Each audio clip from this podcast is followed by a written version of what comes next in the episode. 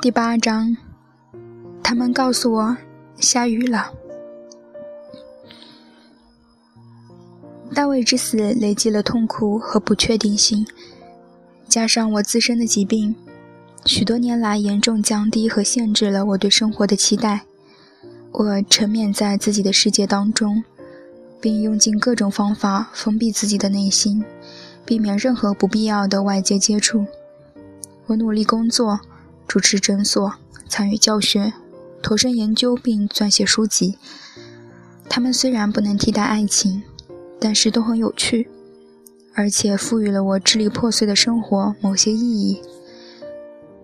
由于已经深刻了解到不持续服用锂盐所带来的灾难性后果，所以我一直按时服药，生活因此变得比我曾经预想到的更为稳定和可预期。我的情绪依旧强烈。性格也仍然很容易波动，但是我已经可以更为确定地制定计划，绝对的黑暗状态越来越少，而且不再趋向极端。不过毫无疑问，我内心的伤口并未彻底愈合。在做教员的八年时间里，尽管经历了持续数月重复发作的躁狂和抑郁症状，企图自杀以及大卫的去世。我却从来没有放下过手头的工作，去度个长假，或是离开洛杉矶，去疗养自己内心刻骨铭心的旧伤。所以这一次，我动用了教授可以享用的最高福利，整整一年的休假，前往英国。就像多年前的圣安德鲁斯之旅一样，这一年也成为一段温柔而又美妙的插曲。爱情，大量属于自己的时间。以及伦敦和牛津的美妙生活，共同给了我的思想和心灵一个难得的机会，让那些早已经被撕裂的伤口慢慢愈合。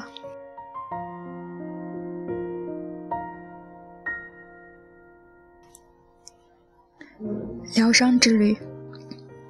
我之所以选择去英国，从学术上讲，是为了研究那些患有躁郁症的英国著名艺术家和作家。也为了与同事共同撰写有关躁郁症的教科书，这些工作可以被划分为两个部分：一部分在伦敦的圣乔治医学院，另一部分则在牛津大学进行。这两个地方的研究工作虽然带来了不同的体验，但同样令人感到快慰。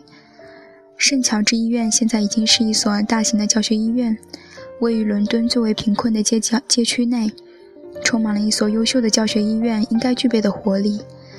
这所医院已经有二百五十多年的历史，曾经出现过爱德华·詹纳和著名外科医生约翰·亨特，以及其他许多在医学史上享有盛名的临床医生和科学家。这所医院还是小母牛小花的最后七所。金娜正是用它完成了她著名的天花疫苗试验。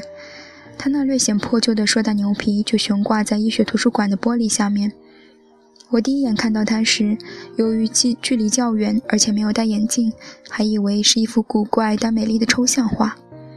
当我发现它是一张牛皮，而且不是来自普通的牛，而是医学史上一头极为著名的牛时，喜悦之情溢于言表。在小花旁工作实在是一件幸福的事情，在他的陪伴下，我度过了许多欢乐的时光。工作或是思考工作的时候。我常常会抬起头来，一次又一次的观望它那色彩斑斓、美丽炫目的皮毛。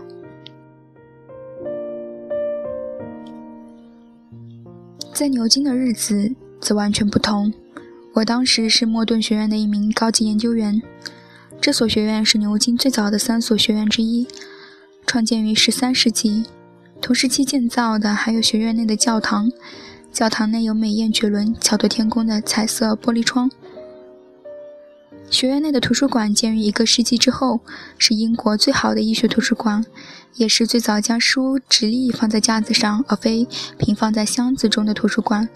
这座图书馆较少收藏早期的印刷书籍，据说是因为这所学院相信印刷术不过是一阵短暂的时髦，它永远无法取代手稿的作用。这种极端膨胀的自信心完全不顾及现状和未来的发展趋势。而牛津大学至今仍然受到这种风气的影响，这究竟是让人恼火，还是令人发笑，全要看你当时的心情和所处环境了。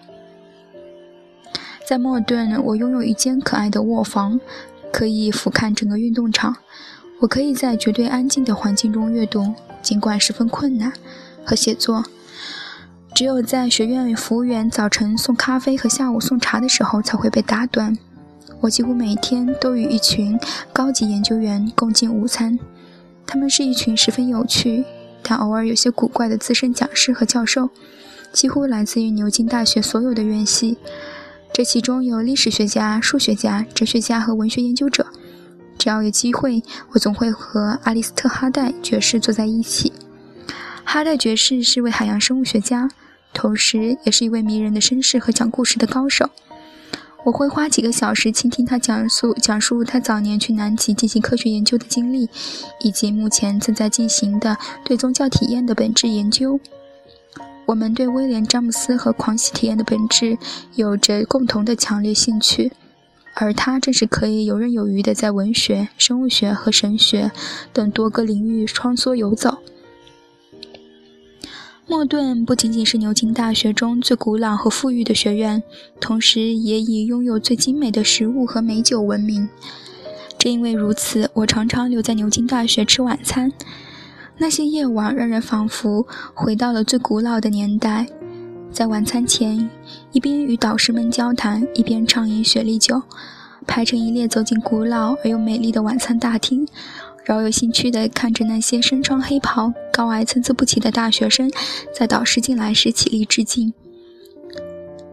这种敬重的态度颇具吸引力。如此看来，屈七里也并非一无是处。然后大家会低下头，导师和学生都会用拉丁语进行简短的祷告。等院长坐下后，便立即响起学生们拉动椅子、大笑和隔着长桌叫喊的巨大嘈杂声。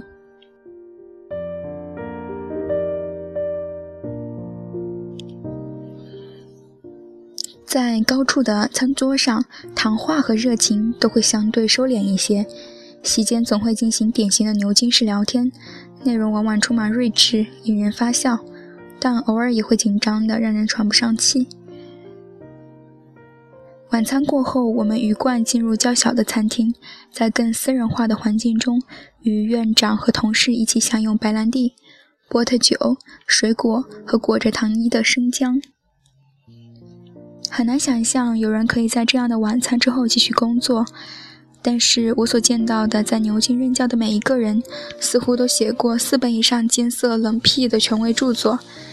他们一定拥有特殊的肝脏和头脑，不论是与生俱来的还是后天培养出来的。但对我来说，喝下去的葡萄酒和波特酒总会让我醉眼朦胧。当我拖着自己的身体登上开往伦敦的最后一趟火车，我总会凝望车窗外的夜色，这样大概有一个小时左右的时间。我感觉自己是仿佛身处别的世纪，快乐地迷失在不同的世界和时代中。尽管我每周要去牛津好几次，但大部分的时间还是在伦敦度过。徜徉在公园和博物馆为我带来大量的愉快的时间。漫长的周末，我则会与住在东萨塞克斯的朋友共同度过。我还会沿着沙丘漫步，俯瞰着脚下的英吉利海峡。在这段时间，我重新开始骑马。当我在寒冷而雾气笼罩的深秋跃马穿过海德公园时，生命活力的美好感觉再次涌现在心头。而当我策马在萨姆塞特的郊外奔驰，经过山毛榉树林和农田的时候，这种感觉便会更加强烈。我已经忘记在微风、细雨和美景中敞开胸怀的感觉了，但我仍然可以感觉到，生命正慢慢注入身心的细缝当中。之前我还以为自己的身心已经全部死亡，或是彻底休眠了。